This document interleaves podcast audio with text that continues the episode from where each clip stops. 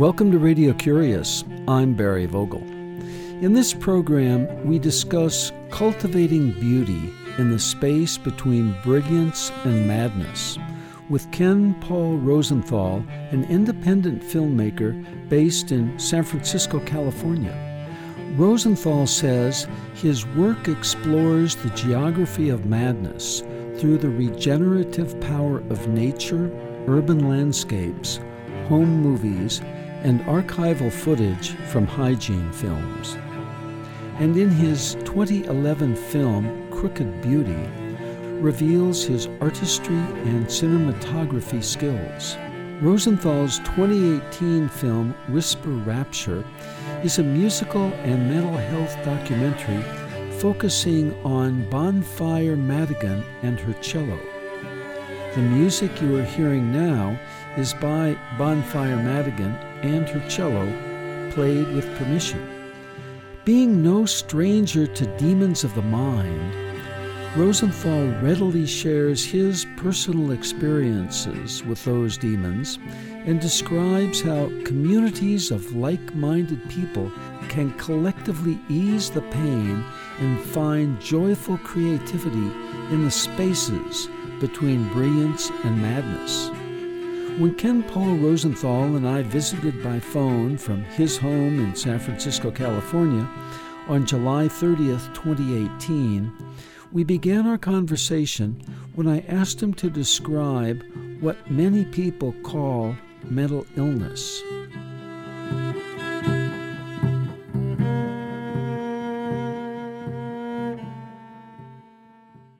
You use the term normal or what is also known as psychonormative in mainstream psychiatry. And I think we really need to first acknowledge that people's notions of normalcy are far broader and diverse than our culture gives them credit for or the ability to experience.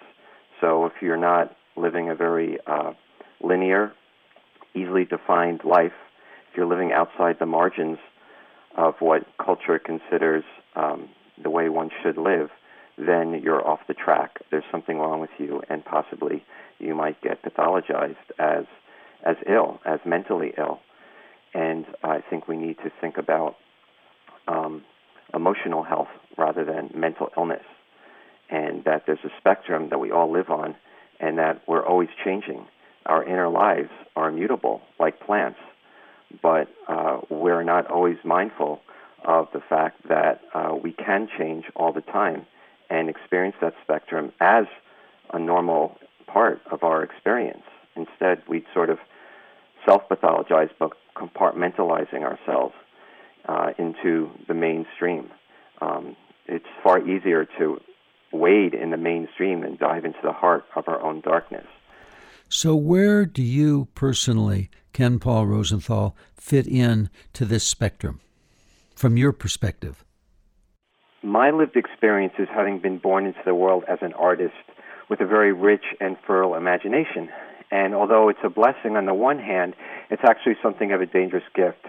And what I mean uh, uh, about that is for virtually my entire life, um, I've seen played out on the stage of my mind a very rich um, tapestry of self harm ideation and I often manifest that in actual self harm. And the way I've come to manage that is through my meditation practice. And what I've learned is, like a lot of us who have a lot of voices, a lot of endless chatter in my mind, I've come to recognize those images, those voices, that ideation as a way to return me to direct experience. Um, that is, in meditation, they say, well, when you have that chatter, the way to vanquish it is by returning to the breath. And the way I dealt with all that internal chatter and all that violent ideation and acting out was through the direct experience of self harm. Now I come to recognize that as a way of vanquishing those thoughts there was this kind of release that happened in the wake of hurting myself, as many people do who indulge in those practices without going into the details. But via my meditation practice, I see now that a more enlivening and sustainable practice is to simply return to breath. Well, Ken, tell us about how the radical mental health movement fits in. So, my discovery of the radical mental health movement has helped me reframe what I saw as problematic inside to, re- to reframe it as uh, something I can ally myself with um, rather than, than demonize it. And by changing the language and also by understanding that um, struggle, like in creative expression, when you have obstacles to overcome, they bring you to places that you could otherwise uh, not have arrived at had you not embraced them uh, more fully. So tell us more about the radical mental health movement. The radical mental health movement, specifically the Icarus Project, whom I discovered in 2005, it's an international community of people who see extreme emotional experiences not as a biological knot that's tied around our neck, that we're damaged from the neck up, but instead it's a dangerous gift. Again, it's it's not it's something that uh, that with the right uh, mentorship, community, tools, skillfulness, uh, will help us navigate the space between brilliance and madness rather than going to the extremes of mania or depression. How is that done? Well, I mean, there are a lot of tools. There, there. It, it's not just as it's not over the counter like a, like a silver bullet. Um, you know, it's uh, our our culture says that how that's done, how we take care of our emotional health is with a pill. But um, a lot of wellness is in community. Um, like my yoga teacher said uh, many years ago, that we change our patterns on the mat and then they move inwards. So that was a really profound metaphor because it's just like we reposition our relationships and our actions out in the world. In other words, healing is um, is, is shared. Um, it's something we do interdependently, not solely within ourselves. Um, I think a lot of, of, of, wellness is, is about getting out of ourselves. It's getting over ourselves by allying ourselves with other people who are also struggling. Uh, Ken, you speak of wellness being in community. In your movies, Crooked Beauty and Whisper Rapture, how do you reveal that? Well, I think cinema, first of all, is intrinsically a, a collectively experienced endeavor. And when people are sitting in the dark, I think it's sort of like prayer. Everyone's focus is cast towards the screen when I'm sitting in a theater, I can feel what people are feeling around me. Depending on the film, you know, we're going through a range of emotions uh, in unison, and that's really rare these days. Uh, people are generally lost in the virtual light of their social networking devices. You see it all the time in public transportation, walking around the streets, uh, people driving their cars. They're already so isolated in that respect, and they're becoming even more fragmented when you're in the theater, it's a collective experience. And I take a tremendous amount of responsibility in creating a space that is compassionate. If I'm going to have people there collectively experience potentially triggering issues, then the job for me is to show up in a way where people can um, transpose their experience into something that is transformative and transcendent. When you say show up in a way, how do you put that in the movies that you make? Right. When you listen to the news, it's generally about all the chaos and terror that's in the world, and I feel there's a lot more beauty and poetry in the world than terror, but that's not reported.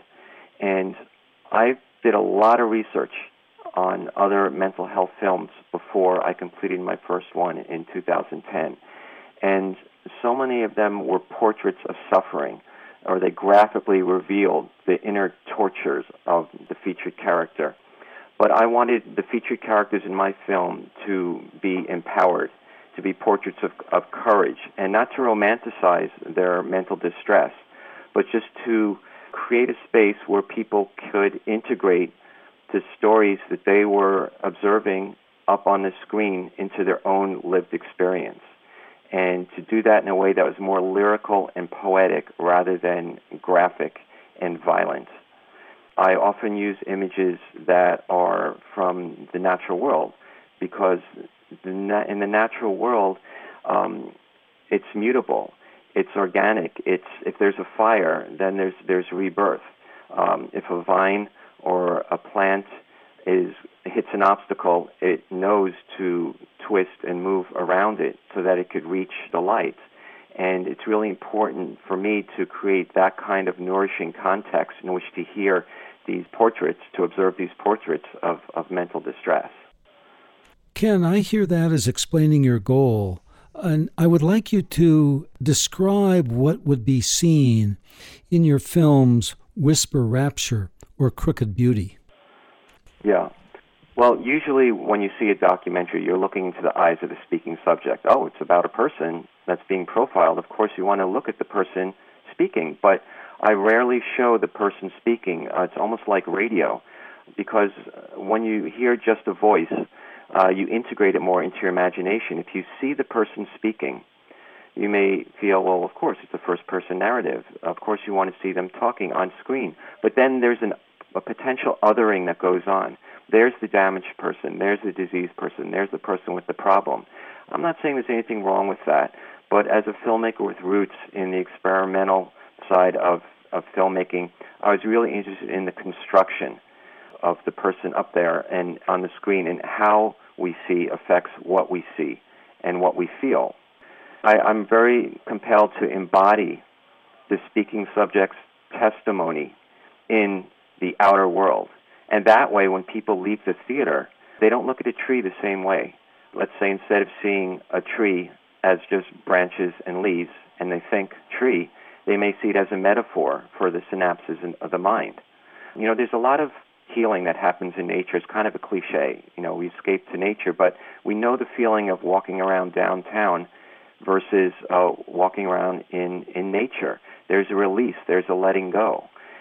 Actually, speaking of Whisper Rapture, the project I just finished, it kick-started during a, a one-month residency I did on Hornby Island, which is a very small island with only 800 residents, uh, which is about nine hours northwest of Vancouver in Canada. And over the course of that month that I spent there, harvesting images for the film, I didn't have one shred of anger or any sort of emotional volatility within me. And I realized that that was because I was embedded in nature and I didn't have anything aggressive uh, or constructed around me to sort of contain what otherwise would be an organic flow of my experience.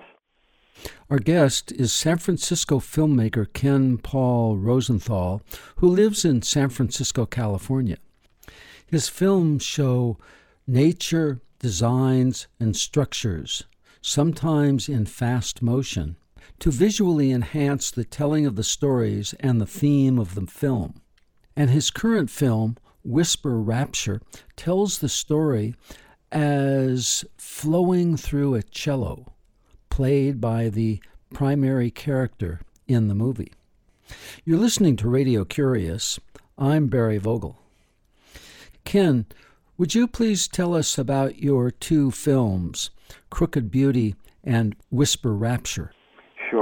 One day I walked into my apartment in 2005 and there was a magazine laying on a coffee table. It didn't even belong to one of my housemates. It belonged to a house guest. And the title of that magazine was Navigating the Space Between Brilliance and Madness. It was the first publication of an organization called the Icarus Project, which is a community support organization by and for people with extreme emotional experiences that get commonly labeled as mental illnesses.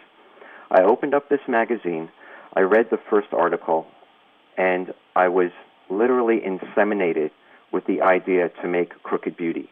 The way the author, Jacks McNamara, spoke about their experience of extreme emotional distress was couched in a language that spoke deeply to my own experience of the world, which was one predicated more on how do we handle our deep sensitivities rather than pathologize and label them as illnesses. There was also something very cinematic and visual about her language that uh, really spoke to me as well as a filmmaker. So I contacted them, and two days later we met, and I pitched the film right then and there. Now, she co founded the Icarus Project, and the featured character in my latest film, Whisper Rapture, Bonfire Madigan Shive, was the third founding collective member of the Icarus Project. So I came to know Madigan and her music and her pioneering mental health activism through the Icarus Project. She con- actually contributed a little bit of music to the first film, Crooked Beauty, and then getting to know her as a friend and ally over the years through the radical mental health movement, I decided it was time to make a film about her life and her music. Uh, Ken Paul Rosenthal, uh, in my viewing of Crooked Beauty and Whisper Rapture, I was very much drawn to the visuals. Uh, the visuals were of nature, structures. They moved quickly, and I'd like you to talk about your intention and goal in causing them to be seen that way. The core of my mission as an artist advocate is to help alleviate human suffering by cultivating beauty. And I'm really interested by embodying internal states of mental and emotional distress by using images from the extant natural world and light as conveyed through time lapse photography in urban space as well. Uh, there's something very integrated and healing, as we all know, uh, with the animate world. And as madness is very much a reflection of a social condition, uh, I'm really interested in how we have sort of anesthetized ourselves in the natural world and buried ourselves in the virtual light of our social network networking devices, which really fragments our inner states and I think kind of uh, perpetuates a lot of um, distress that we're already feeling. So I'm trying to create a compassionate space with my films so that uh, when we see the speaking subject up on the screen, there's not an othering that's going on. The problems and the struggles that the featured characters in my films have are not just about the person up there. They are more easily integrated into the experience of the audience because they're articulated and embodied in a larger uh, a larger landscape than just the the um, the skull, if you will.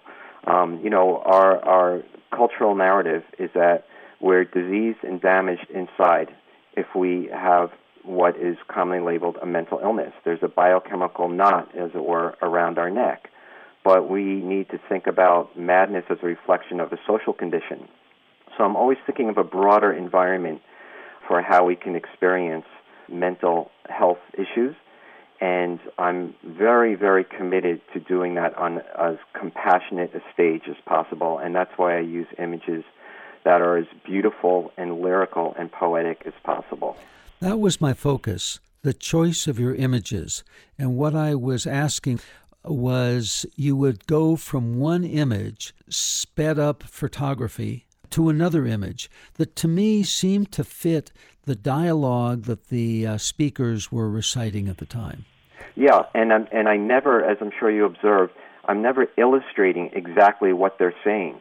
What I'm trying to do is embody through tone and texture. You know, my background is as an experimental filmmaker, and I, I don't like to identify as that anymore, but aesthetically, the films are still very poetic and lyrical. So, for example, in Crooked Beauty, which is a black and white film primarily, I was really interested in how can I privilege and harness the extremes of mania and depression visually. So I was thinking about opposites, the union of opposites, um, black and white, light and shadow, rough and smooth, fluid and concrete. I toured with that film for almost four years internationally, and people always were astounded at how acutely the images embodied and, and they would even say, you know, illustrated exactly what she was saying. But it's not like she was ever talking about the tree or the grass. It was just that I made very, very mindful choices about how is the um, visual nature of this image, how is it aesthetically reflecting the essence of what the person is saying. So the experience of listening to the speaking subject stories in my films becomes a felt experience rather than one that's just understood. Ken Paul Rosenthal, how do you select these images? That's my favorite question in the world um, when discussing my films because I never consciously choose them. They choose me. We all know the term a shot or shooting a film. And I always felt those terms were so violent. And there's an intentionality to there. And conventionally in a film, you have something that's scripted. Something is written, you go and you shoot, you grab, you record. I go for mindful walks. I flaneur. I consciously wander. And I wait to be called to what I like to say is harvesting the image. To me, when I am harvesting these images, it's really like uh, gleaning ripe fruit from the world. It's kind of like I am making the unknown known. And I know all this sounds very esoteric in a sense, but on the other hand, they're made manifest very, very clearly in the films. I actually even bow to the subject, for example, a tree, after I'm done harvesting the image because I feel it was given to me rather than something I, quote, and shot.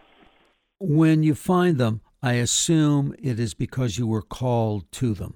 What I would like to ask you, Ken Paul Rosenthal, is how do you know or feel that you are being called to harvest an image? Well, I like to call it a practice of deep listening with one's eyes, but it's not just the eyes. So, for example, I will see um, a trembling branch. The wind is blowing the branch. Now, superficially, you'd say the wind is blowing the branch. But to me, it's a gesture.